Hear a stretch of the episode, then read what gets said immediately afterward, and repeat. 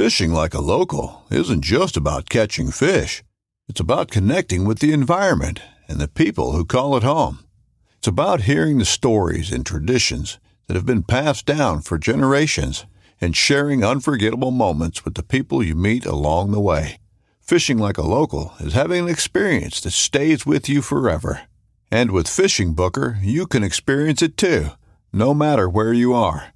Discover your next adventure on Fishing Booker. Midway USA brand product designers have one straightforward goal develop high quality, technically sound products and deliver them to customers at reasonable prices. If you are immersed in the shooting sports industry and pay close attention to every single detail, you know our products are built right and stand up to everyday use. Who has shooting mats and range bag systems to hunting clothing and just about everything for the outdoors? Log on and shop 24 7 with super fast shipping. MidwayUSA.com. Whether you're just looking to stay warm during a hunt or need maximum concealment, the clothing you wear can make or break a hunt. At MidwayUSA.com, we understand hunting clothing has come a long way with more meticulously crafted camo patterns, advanced scent control technologies, and weatherproof options to withstand the elements. Hunters have to wait until their favorite season, but shouldn't wait on gear, which is why Midway USA offers super fast shipping. When you're ready for your next system, log on to midwayusa.com.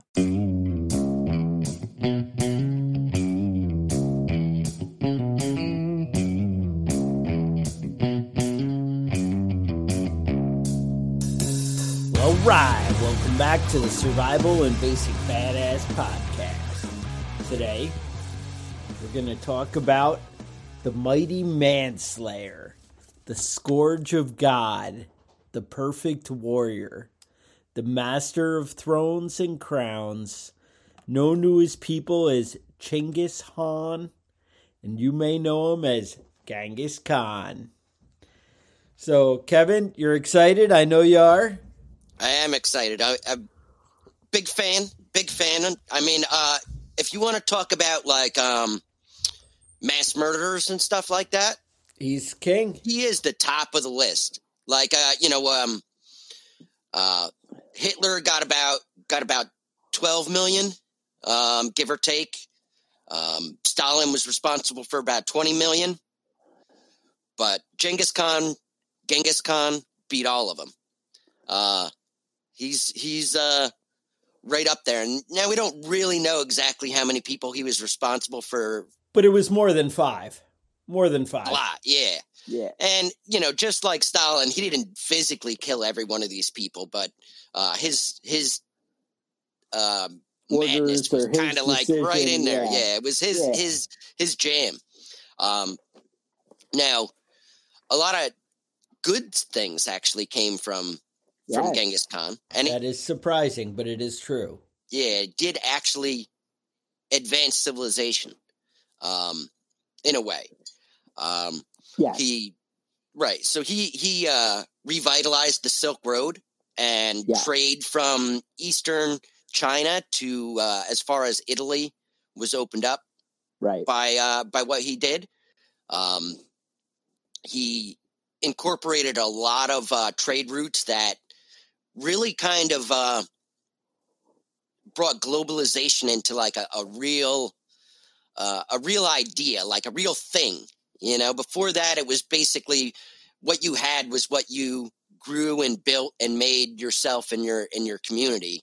And um you know he really started spreading things out you know trade between uh europe and and asia which had never really been a thing. So No, they, they said when he moved, there's a lot of bad things you can say about him. They, they said when he moved his troops, you measured in latitude and longitude instead of in miles. That that that's how big and how vast his armies were. But so He he actually didn't start out with a massive army though did he No, he did not. So let, let's kind of go back there, back to the beginning. So he was born in 1162. So that's that's a few years back. That's back before the hills got dusty.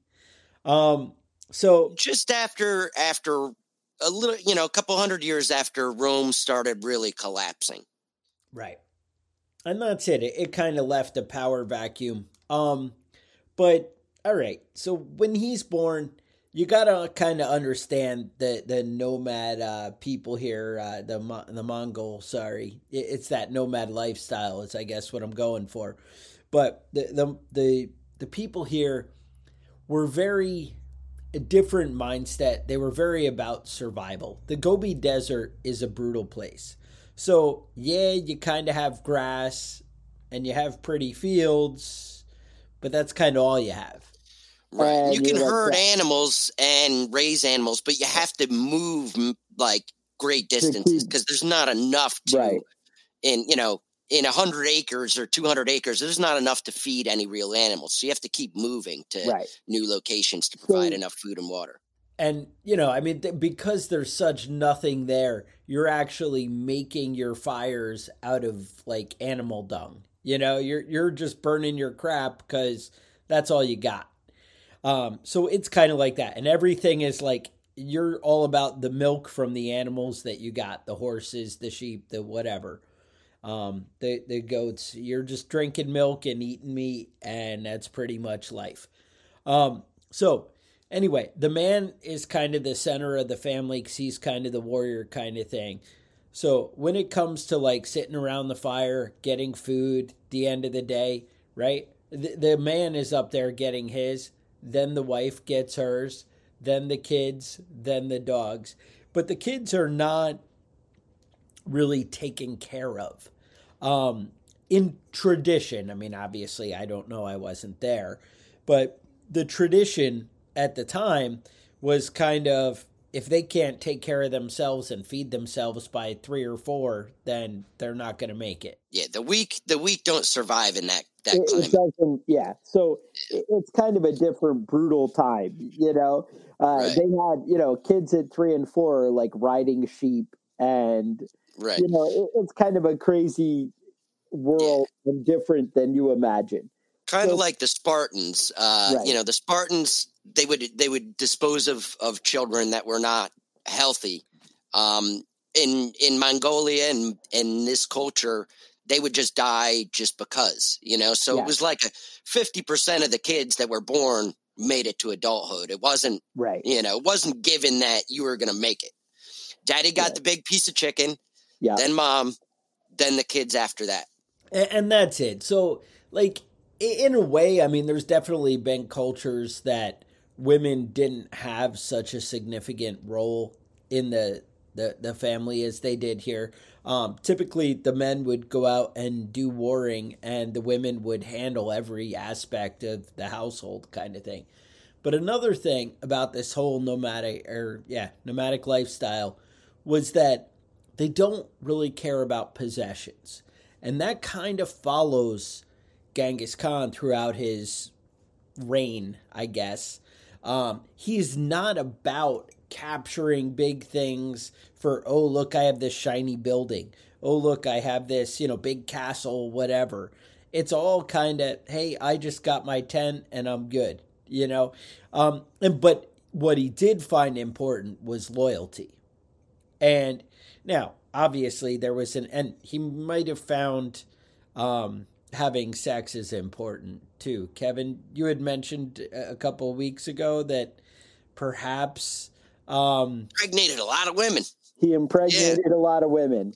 Now, so, my wife would point it was out over a, a thousand. Thing. Yes, over a thousand women had his kids, and a lot of those women had more than one.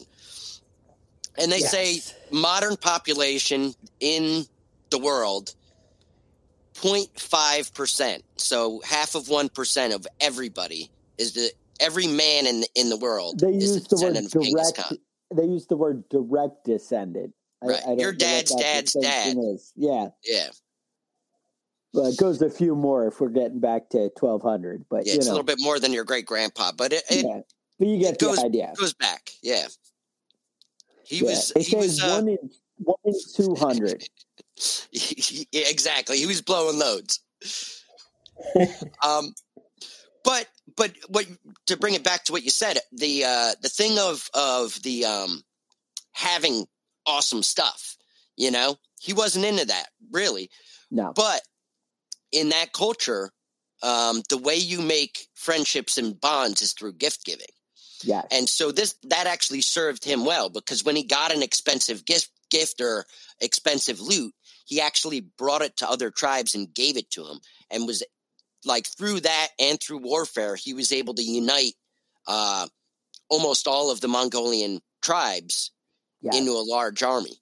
And that's really how he started was uh, he had gotten a, a sable coat um, for uh, for something he had done for one tribe, and he took it to another tribe and gave it to their leader to uh, to unify the clans. And that's kind of how he built his first uh, first small army, and from there they started building building their way up over so, one coat made out of sable. That's pretty awesome. And so it started out early where um, he actually kind of became his own man and, and took over his tribe at 13 years old. His clan is what you call it. Um, and what it was, uh, he had. Uh, there's a story about like him killing his half brother over a, a, fish, but basically the idea was his brother was stealing food from the family. Is the way the story kind of conveys, and you know, I, I, I read somewhere that he had, you know, it was a pride thing. Like he said he caught it, so he had to kill him, you know, whatever. It was whatever. Um, but the bottom line is, um, when he's nine, there's some discrepancy in the age, somewhere between nine and 13. I believe nine years. Oh, I know what it was. He was 13. He, uh, found a, a cute young lady in a uh, neighbor tribe who was nine years old. And her dad was kind of like, you know, he he's kind of he's kind of handsome. So I think I accept him for my daughter, but not yet. You know, she's a little young. Let's let's wait till she's 13.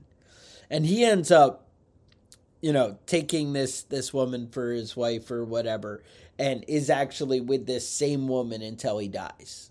Um now, Kevin might point out that it's not the only woman that he's with until he dies, but it's he she's consistently there and handling business. Um, anyway, so he's over there hanging out with the the soon to be father in law, and his dad's back at the camp. His dad gets poisoned Turns out there's a lot of poisoning going on. Now, I don't know if they're just eating bad meat and they think everybody's poisoning them, or if somebody's actually like got a jar of poison and they're going from place to place. No, I, I imagine that that food handling and cleanliness was not like at the top of the list when it comes to uh, when it comes to the Mongolians. Now, his name when he was born is Temujin, and it actually means of iron and that could be why he made it past the poisoning. His dad, not so much. So, you know, who knows? But um, anyway, so moving right along here, his dad gets poisoned, and everybody in his tribe kind of just bolts. They grab what they can grab, and they're like, "We're not going to be reigned by a 13 year old. He's not going to handle it." And a few do stay but a lot of them take off. Right. And then they decide, hey, you know, other people, other tribes, not his own, not his dad's tribe, other tribes are like, we're going to track this guy down and, and kill him. And so he runs off. He's being chased for, you know, forever. He ends up uh, hiding out in a creek and a guy comes by and one of the people searching for him and the guy kind of like looks right in his eyes and he sees him and the guy doesn't say anything and keeps going on so he's like you know what i think i got an ally there and he actually sneaks into the camp of the people hunting him takes a bunch of food because come on and then finds the guy and is like hey you got to help me you know, I know you got my back. And the guy's like, well, you know, I had your back not to turn you in. I'm not sure I got your back to, you know, stand up to people. But they end up working it out. The two of them stand up. He gets, he does end up getting captured soon after. and they put him in this thing called a Kang, K A N G, and I could not find a picture or figure out what the hell they're talking about. Best I can tell from the description of the story, it's kind of like stocks, you know, like you used to put the guy in. So I think it's that bar, you know, like you put on an ox. And yeah, you know, um, maybe if I put the chat on, somebody else knows. I don't know. Anyway, um, the uh, anyway, they got that bar, I think, over his back, and he ends up smacking somebody in the head, taking him out, and they do get him cut out, and he uh, he goes through it for a while. Anyway, bottom line, rises up, takes power, starts you know building and building, and but the idea is he came from he earned every bit. He didn't get anything handed to him.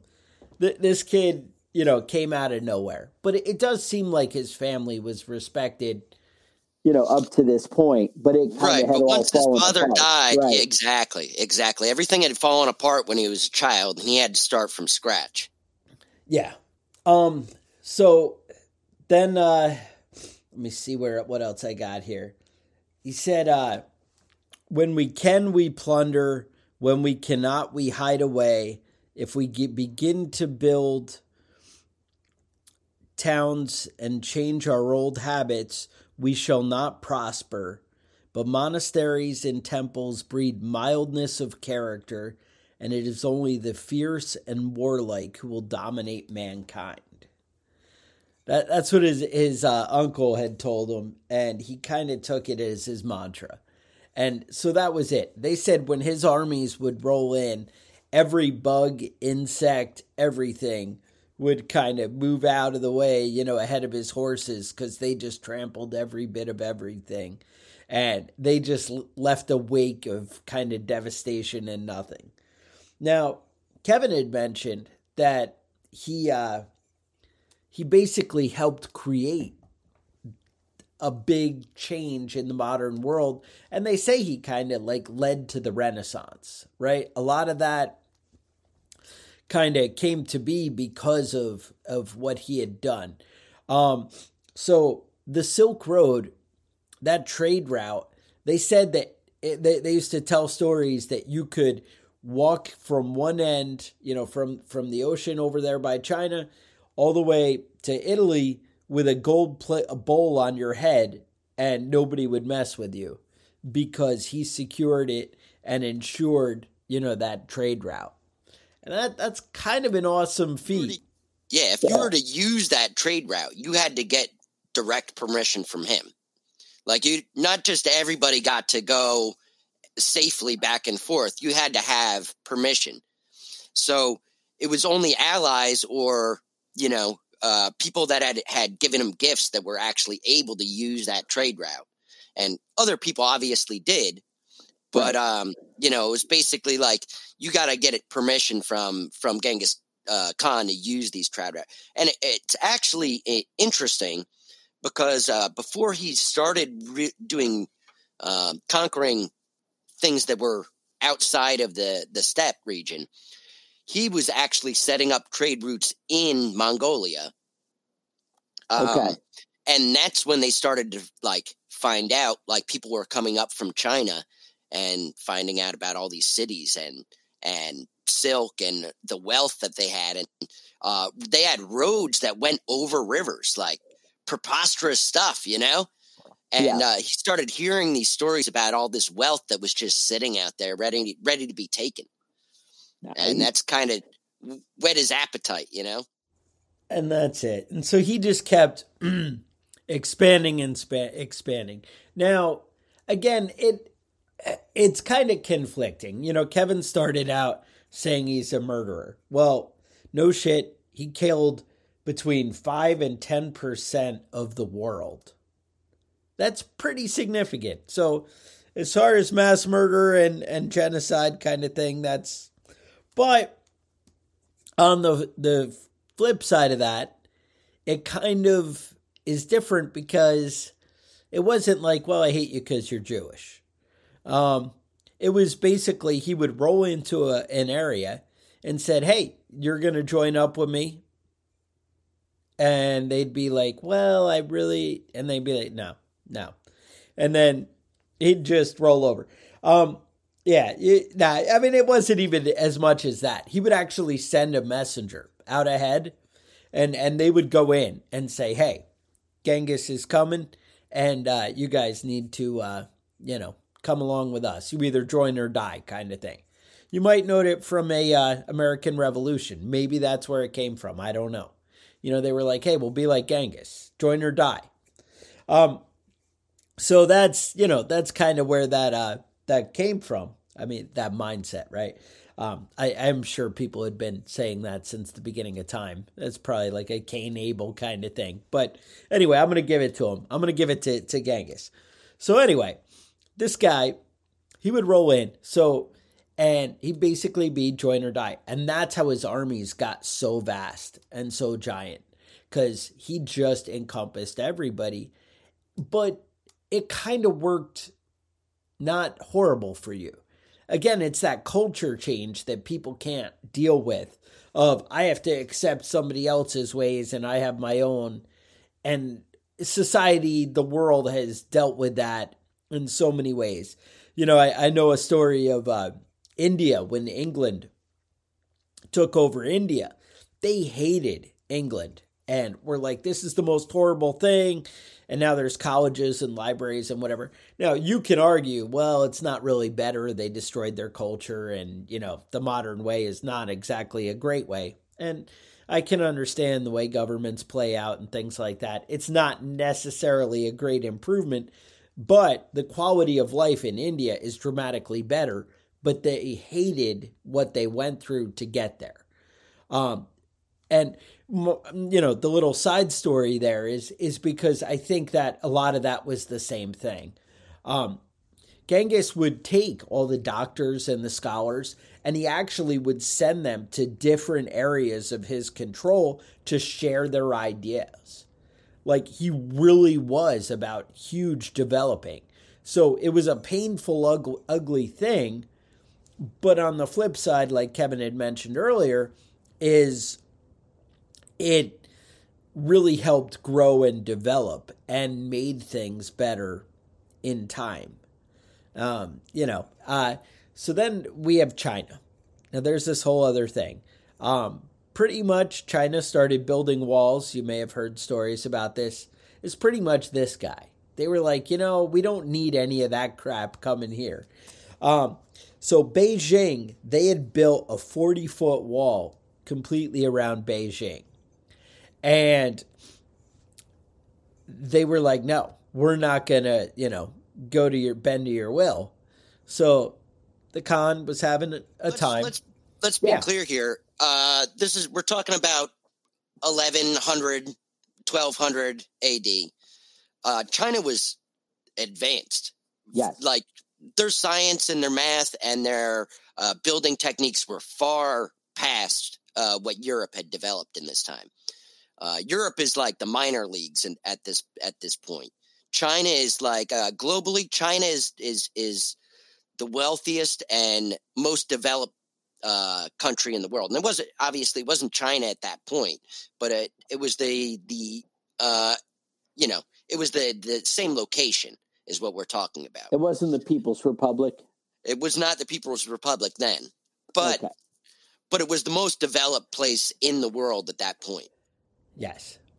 And that's, I mean, you know, and obviously you can say, well, you know what, Chuck, a lot of great stuff was probably lost because lost because the Khans went in and destroyed it. And you know that may be true, but I would say if you were a better warrior, maybe you could have kept your stuff. I mean, I'm just saying, right? That's really what it comes down to. So anyway, the Khan he surrounds Beijing, and they're like, you know what? How about we just cut off all their supplies and we just wait them out? So Beijing ends up resorting to like cannibalism. It's that bad, right? They're it was about a year, inside. year and a half, right? That they were walled up in their in their city, and, and it start yeah. they start running out of food, and it starts getting them like pretty desperate. And basically, at that point, they they do end up, you know, just destroying the whole thing and they take it down. They say that there weren't even bones left, that just once they kind of went through, they just trample and destroy everything back to dust. Um, you know, complete. Yeah, go ahead. Now, Genghis Khan had conquered this massive city and all the surrounding areas at this point. Yes. And you would think, all right, dude, now it's time to start drinking and, and banging chicks. Not Genghis Khan, though he turned around and went back to the steeps because that's what he wanted. That's what he liked. He didn't want a palace. He didn't want, you know, a great walled city. He didn't want gold and wealth. Yeah. He what he wanted was his his home and his lifestyle. And they went back to the steeps after conquering uh, almost all of Asia at this point. It was still, you know, still early. He was still a young man, but he went back to uh, to the lifestyle he had lived, the, the nomadic right. lifestyle he had lived, even though he was extremely wealthy at this point and ruled everything that he could find, everything that anybody had created in all this time, he was in control of it. He still mm. decided to go back to his nomadic lifestyle because that's what he preferred until the next stage of his uh his next plunder, right? And that's the thing. He destroyed he went through the Muslim world, destroyed them. The Chinese destroyed him. Went through Russia, destroyed him. All of Europe feared him. It depends, you know, how far. There was a big ocean sea in the way that kind of slowed things down there.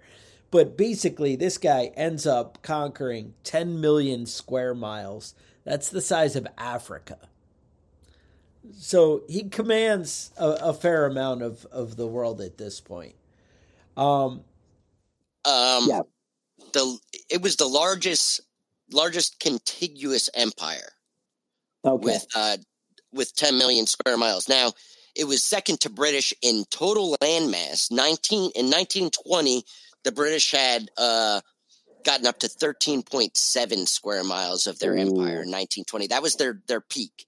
Okay. So, you know, up until this point, it was it was the majority of the world. It was, I mean, if you think about uh, think about where civilizations were and what cities existed and what nations existed, it was the majority of the of the world at that point. Right. And so he he actually brought though religious tolerance. He was like, "Oh, you can be whatever you want to be for his people." He was against slavery, but work with me against slavery for anybody in his world right? So you couldn't take another, you know, one of your fellow cohorts, we'll say citizens, whatever, and slavery. You know, what you did with people that were your enemies, I don't know that he pretty much they just like annihilated everybody though. I don't really know of any necessarily, but it wasn't a rule, right? He also set up a legal system that, believe it or not, was consistent throughout this whole area which it's all pretty amazing um, when you think of what he was able to accomplish. And then when you think of he accomplished this on horseback. You know, I mean that's that's pretty amazing. Yeah. Let's let's get into some of his his wild wild shit that he did because he mm. wasn't, you know, he was he was a uh, you know, a a fierce warrior. You know, they said he was the greatest warrior, you know, that of his time, or maybe that ever existed himself personally. But also, the people that worked for him were were wild people, and uh, they they had a rule against shedding the blood of royalty. Okay. Um, so that means that you can't stab them or you know chop their heads off or anything. It doesn't mean you can't kill them though. What? So they uh there was one guy that was complaining about, you know, that he wasn't getting his fair share of wealth, one of the one of the Chinese uh kings. And okay. so they they gave him they gave him silver. They gave him all sorts. They actually um tied him up and melted the silver and poured it into his eyes and his ears. And he had as much silver as he wanted. Um, You got it all, times, huh? Yeah, a lot of the times the royalty would get their necks broken because that was, you know, didn't shed shed their blood.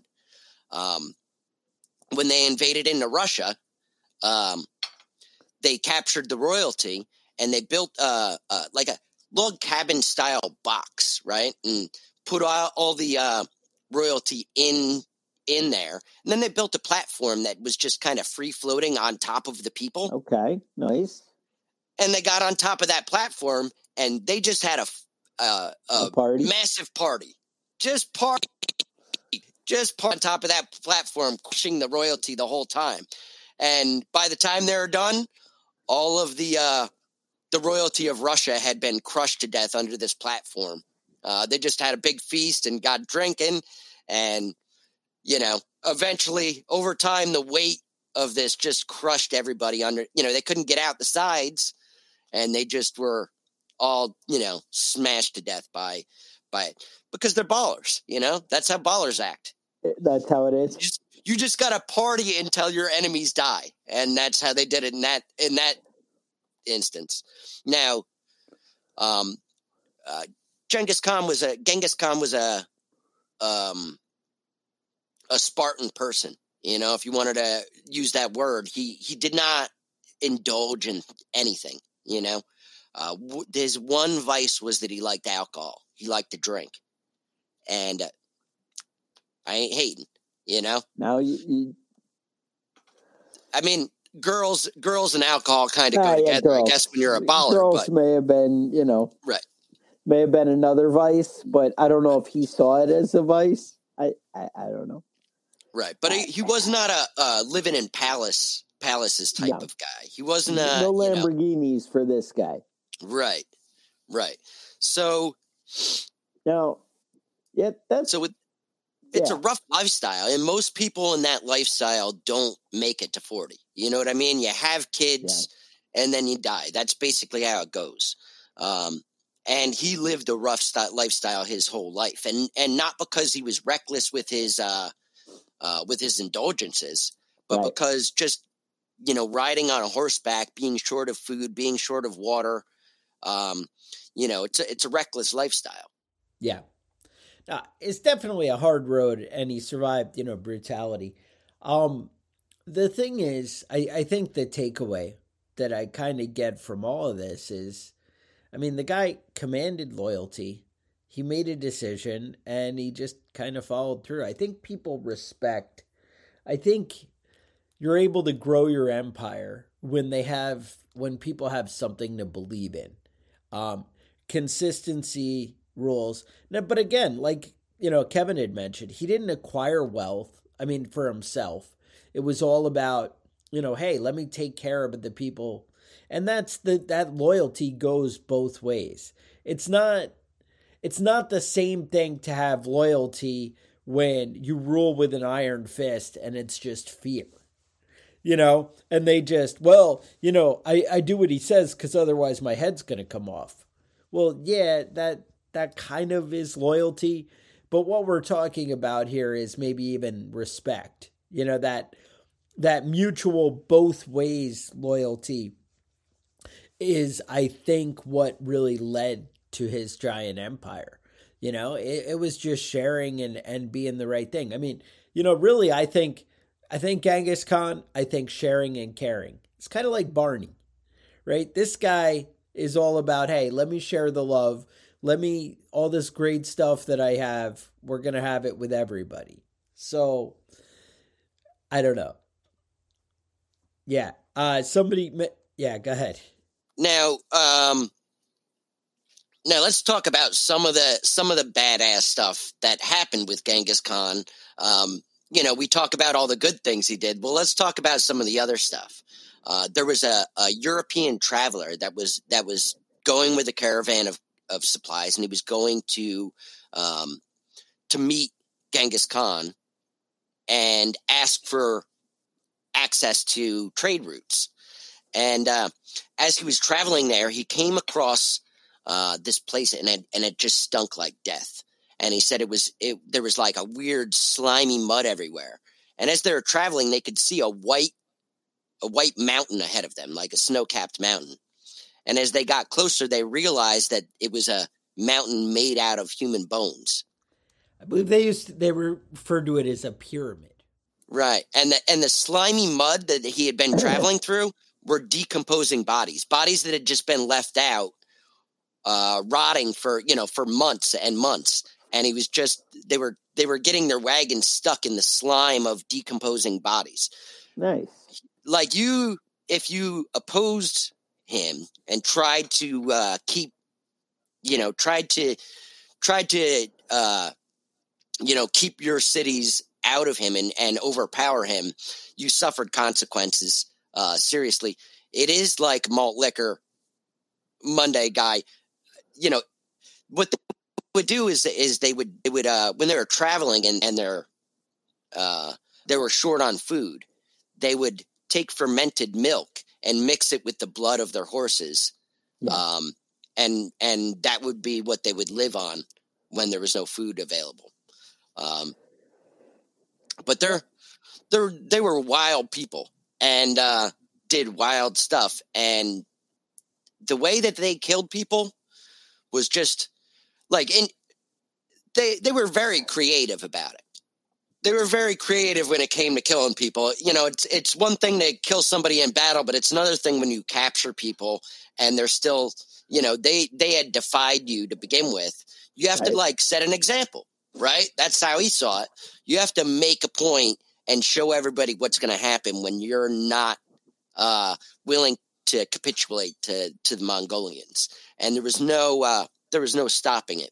Um, now he one of his uh, best features was that he was very um, he was very good at at uh, picking uh, capable generals.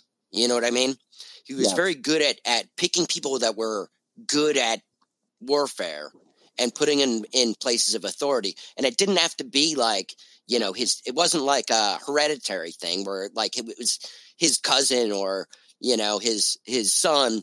It was people that were best at what they were doing. And even when he went right. into battle against other people, he would pick out their best warriors and he might kill everybody else, but he would keep those those warriors and uh, put them in charge of of military units under his command.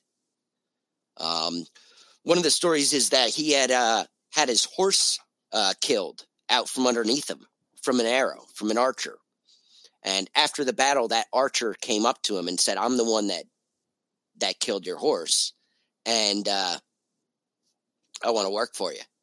And he put him to work, you know, gave him a position. Um, he was he was very good at picking out people that were good at that type of uh, lifestyle that they were living and incorporating them into his own military. And that's how he built such a, a powerful military and such a large military um, was by uh, not killing off the people that were his greatest threats and his greatest em- enemies, making him making them his friends or his his uh, you know his employees, basically. Right. Well, that's that's the thing. I think I think one of the biggest things. I mean, you could argue for somebody to dominate the world like, um, like he did. There probably was a lot of pride and whatever, but it seemed like consistently he was able to put that aside and you know make the decisions that would help him you know survive and and benefit everything it, it seemed like he was able to put his own pride aside in order to gain what he wanted if that makes sense mm-hmm. um, and that's that's not exactly common with other people and i mean this guy was able to hold his reign throughout his entire life um, that's an impressive feat.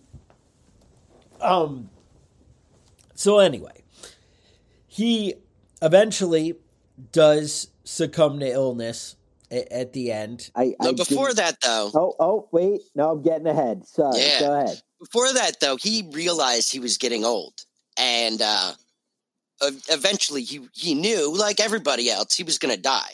But also, he was the most powerful man in the world at this point, and if the most powerful man puts his mind to it, maybe he can solve the issue of of aging. Maybe you can solve Im, immortality. And so he started yes, working on this. We now we've all heard the story of uh, of the epic of Gilgamesh and and all these stories about great rulers uh, seeking out Im- immortality. I mean, Jeff yes. Bezos is doing it right now, trying to figure out how to stop aging. I mean, right. if you're super rich, why not? Right? Start working on that stuff. What you're already baller. Why why not make this shit go forever? So he started. He sent out his uh, some of his his men to go to the far corners of his empire and find the oldest people he could find and bring them back to him. So they tracked down a uh, 600 year old monk and they brought him back to uh, to Genghis Khan. And um, now I these this is the stories we're hearing from a thousand years ago. I don't know how, how accurate it is that the dude was was actually uh, actually 600 years old, but I mean, he was he was believable, and he brought him back. And and the, what the monk had told him was that it's not possible to achieve immortality, but it is it, it is possible to uh, live a lifestyle that's going to bring you uh, you know, bring you to a to a great age like like he was, and they actually became pretty good friends. Um, now, um, Genghis Khan was was a, a religious, a semi-religious man, and his religion was uh, Tengrism. Um, Tengri was a uh, was the god, was the sky god, and uh, like Christianity, Judaism, and Islam, it was a monotheistic religion. Uh, so he basically believed in God, just like the Jews did, just like the Muslims did, um, just like the Christians did. And he, uh, the the idea is that that Tengri was not actually like a god, like a deity, like um, we think of, but it was more of a a personification of the universe. And the idea was that um, the religion basically said that that the the the greatest achievement would be to become one with the universe, uh, to unify yourself. And it's it's believed uh, by by the Mongolians that uh, Genghis Khan was a personification of Tengri, and he was basically a, a perfect person living in harmony with the environment. And you can see that by right. by the fact that he he would capture great wealth and things like that, but he still lived a Spartan lifestyle. You know, he still ate and drank small amounts, small small quantities, except for when it came to alcohol. He was wow. he was a bit of a bit of a, a lush when it came. I mean, aren't we all the victim here? You know, I mean, that's you know.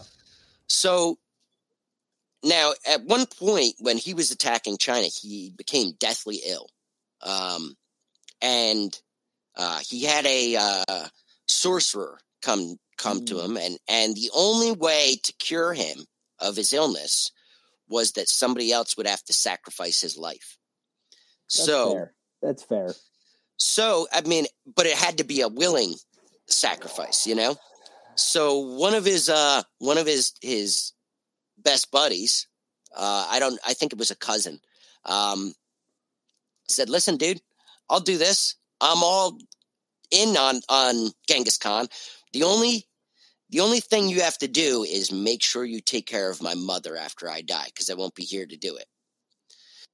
So, so uh, the guy the guy killed uh, was killed ritualistically, and Genghis Khan was healed. His illness went away and he was cured. Um, this would nice. later come back and bite the Mongolians in the ass, though, because uh, later on, hundred you know, hundred years or you know, twenty years or so after his death, his mother had started having people assassinated, and mm. there was mm. nothing anybody could do about it because she was already like she was, she had you know, she was the condition that that that person had used to save his own life, and she she took advantage of that.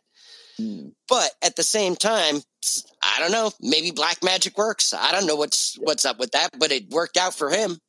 Right. So, so there was a lot of uh, you know, a lot of people view him as like some sort of a, a monster or something like that. But he was a very religious person in in the sense that, yeah, I mean, obviously their religion was not the same as ours, but um, I don't know, but some of their their religious magic worked in that in that case.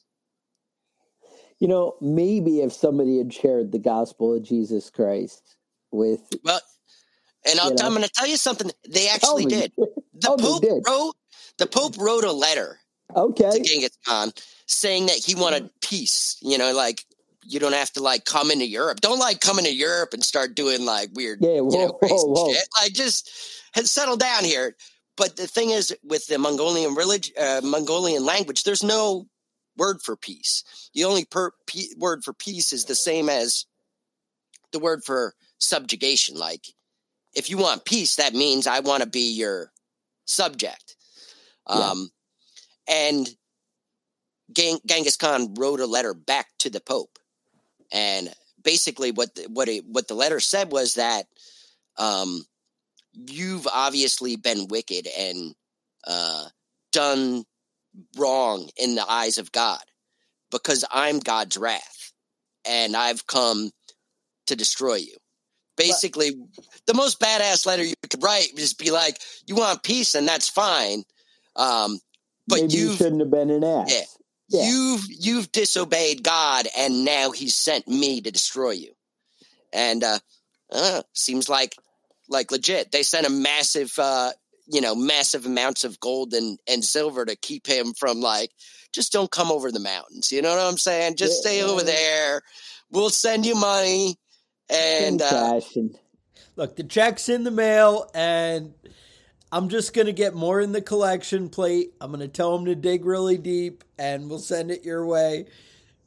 We'll, we'll work it out. Now, one one of the comments here um, was about you know back to his brutal killings was at some point you know there was an article one of the comments here is was uh, that they would they ran out of arrows and they would tie people together and so that way they would all drown together if they shot right they'd shoot them on the on the edge of a bridge. Yeah. And carry the other guy. It, it only makes sense. You know th- there's always more ways to be creative.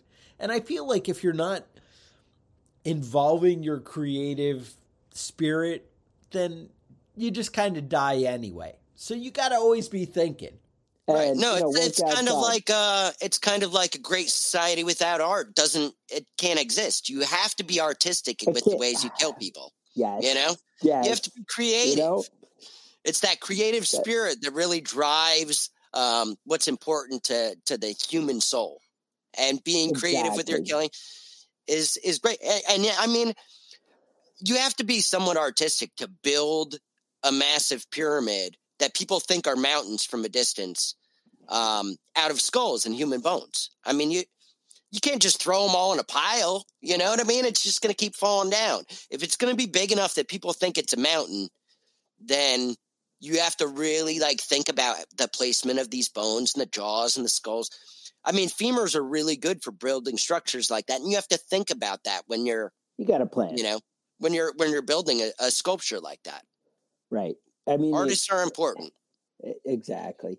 So he does. He ends up dying while he's off in battle one day, and and again, it's it's illness that takes him. Nobody nobody took out the Khan, and what they did was they didn't want word to get out and kind of be overrun. They wanted him to be able to be returned and, and put his body, you know, where he wanted to be buried. Back back where he was born, basically in that same valley.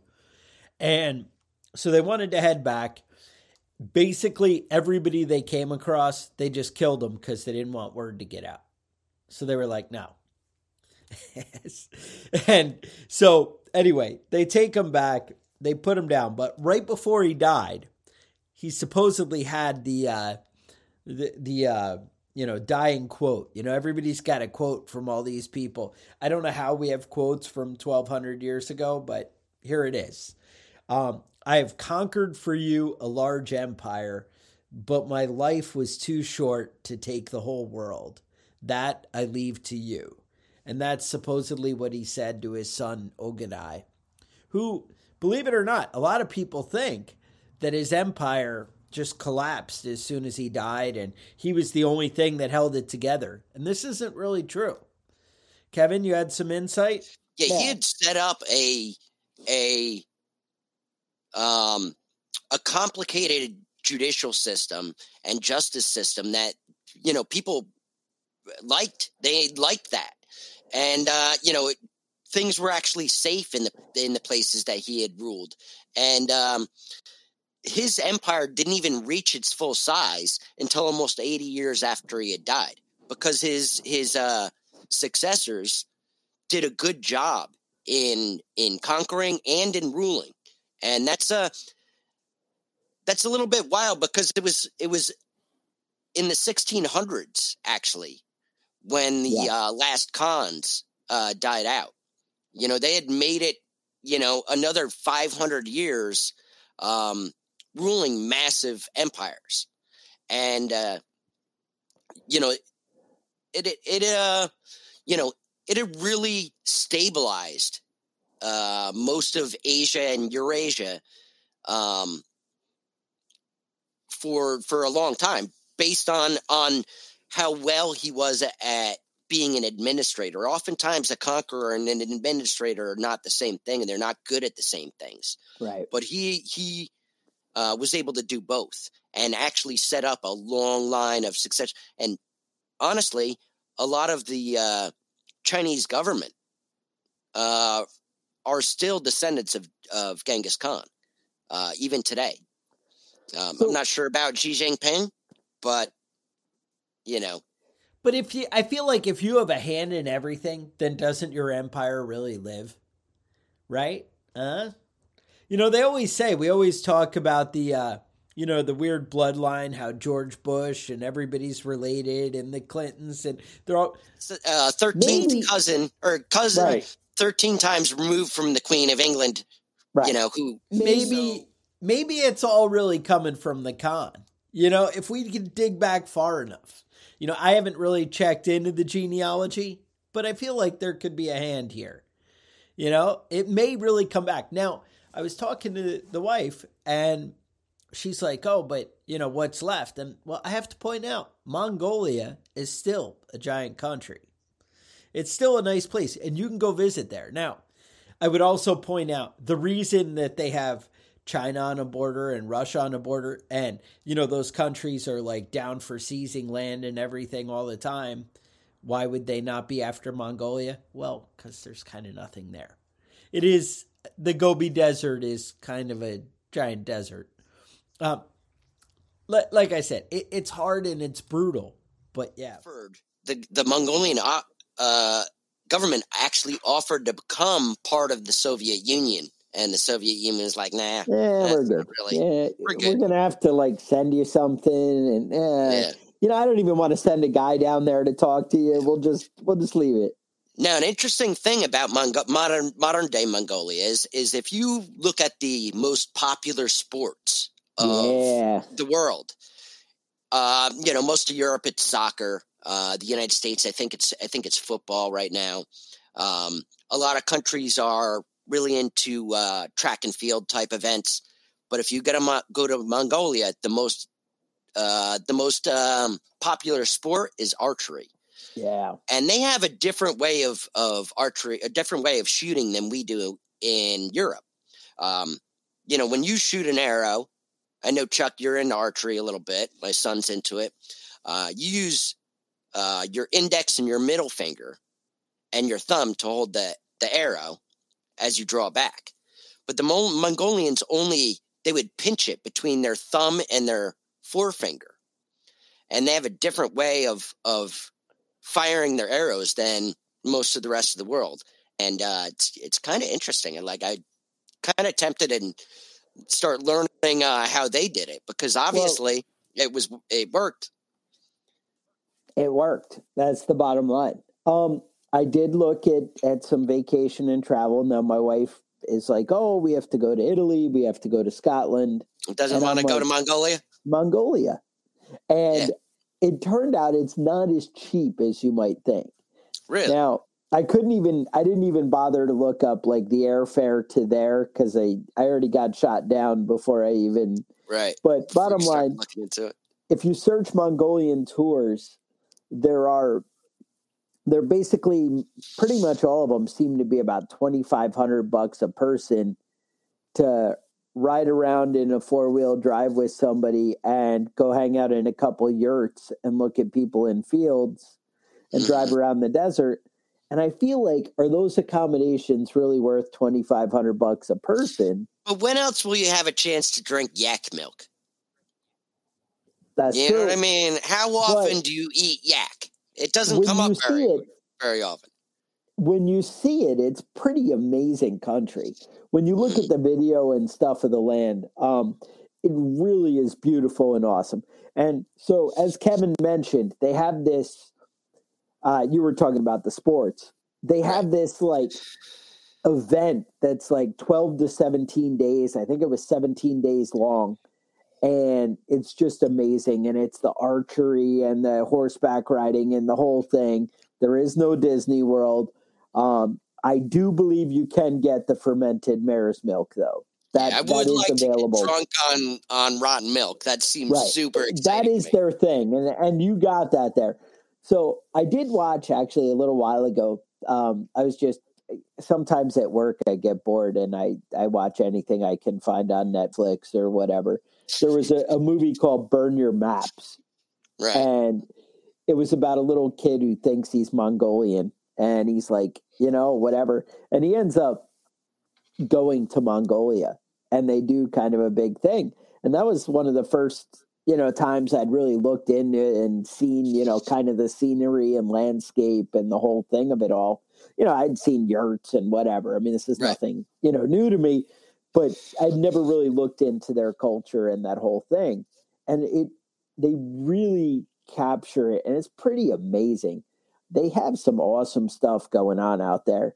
And if money's no object and you have time, it probably would be worth the trip mm-hmm. and something amazing but I know there's a lot of things we want to do in life. So, right, you know, we all we all have our thing. But I'm just saying, you might want to check out the movie. It was actually pretty decent, little touchy feely, and uh, you know, a little tear in your eye or something. You'd be like, "Oh, that's nice," and you know, that's how I get.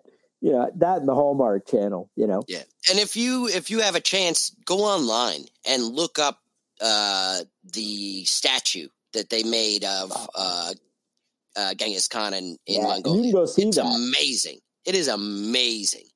Well, you saw the our intro photo, the cover. Mm-hmm. Did you see the beginning? Yeah, no, it was on there. Yeah, yeah. So it's uh, it's uh, it's it's impressive. Just pictures of it online is yeah. is impressive. I imagine being there would be uh, would be uh, interesting. I'd definitely like to go see it if I had a chance. All I'm saying, he definitely earned the title Genghis Khan, Emperor of all men. So you may want to uh, check it out. You may want to look a little more into what's going on there. Definitely a fascinating guy.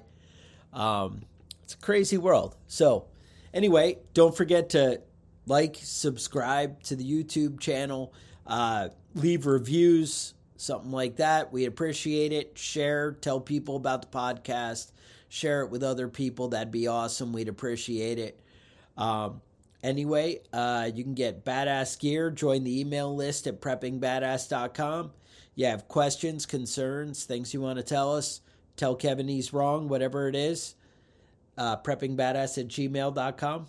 Yep. Also, uh, like Slow Burn had said, if you're really interested in in uh, Genghis Khan, Dan Dan Carlin Core History uh, put a couple of episodes of of uh, I think it was called The Wrath of the Khans. Um, and if you're interested in like 16 hours of of learning about Genghis Khan, that's definitely a go to. It's it's fascinating. It's he did a really good job putting those episodes now, together. Is he as entertaining as we are, though? Really? I don't know. He talks a lot about Lord of the Rings and stuff. So I mean, yeah, whatever yeah. you're into is, is what. As far into. as facts and information, I, I, kind of feel like when you listen to us, it's kind of like drunk history. You know, I, just, I, I, always worry about that. Yeah, whatever. Right. I mean, you uh, thought this coffee cup was full of coffee, but it, it was whiskey. Yeah, you know, it's an ugly road. So with that, stay safe, and we will talk to you guys next week. Survival and Basic Badass Podcast is a proud member of the Self Defense Radio Network.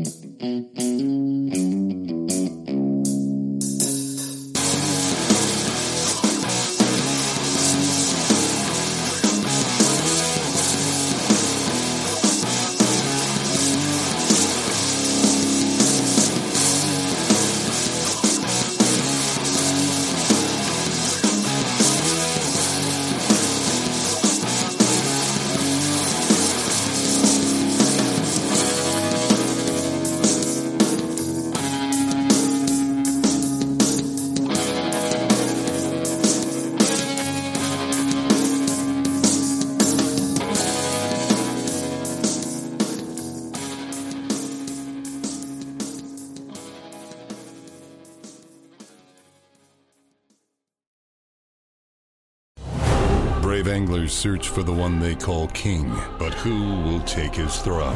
Tune in to Waypoint TV's Battle for Silver, Saturday, May 18th from 12 to 6 p.m. Eastern, presented by Abyss Battery. Waypoint TV.